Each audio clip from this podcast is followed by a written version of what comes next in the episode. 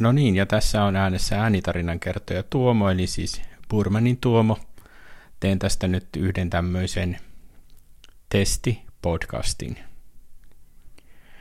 Nythän on niin, että on aika vaikea löytää sellaista hyvää ohjelmistokokonaisuutta, jolla tehdä näitä äänityksiä ikään kuin puhelimen kautta.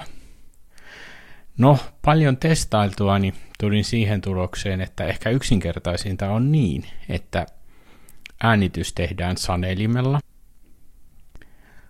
Minulla on tähän puhelimeen laitettu sellainen Röden mikrofoni, joten ehkä sillä tulee parempi äänitys tehtyä tällä iPhonein omalla Sanelin ohjelmalla.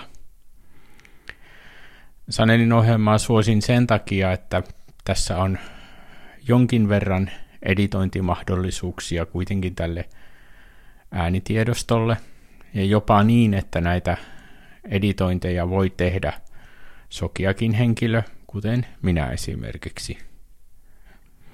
Nythän on niin, että äänipalojen valinta äänitiedostosta useimmissa hienoissakin ohjelmissa on sokealle lähes mahdotonta.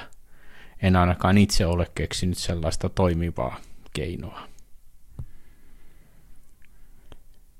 Muokkailtuani tämän äänitiedoston puhelimella, siis iPhone 8, mieleisekseni siirrän sen Audio Share-ohjelmaan.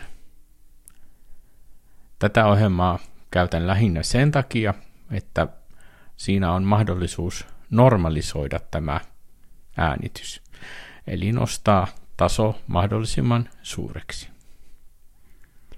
Sen jälkeen siirrän tiedoston eteenpäin muunnettuani sen ensin WAV-muotoon ohjelmaan nimeltä Audio Copy, jossa äänitiedosto on helppo jakaa.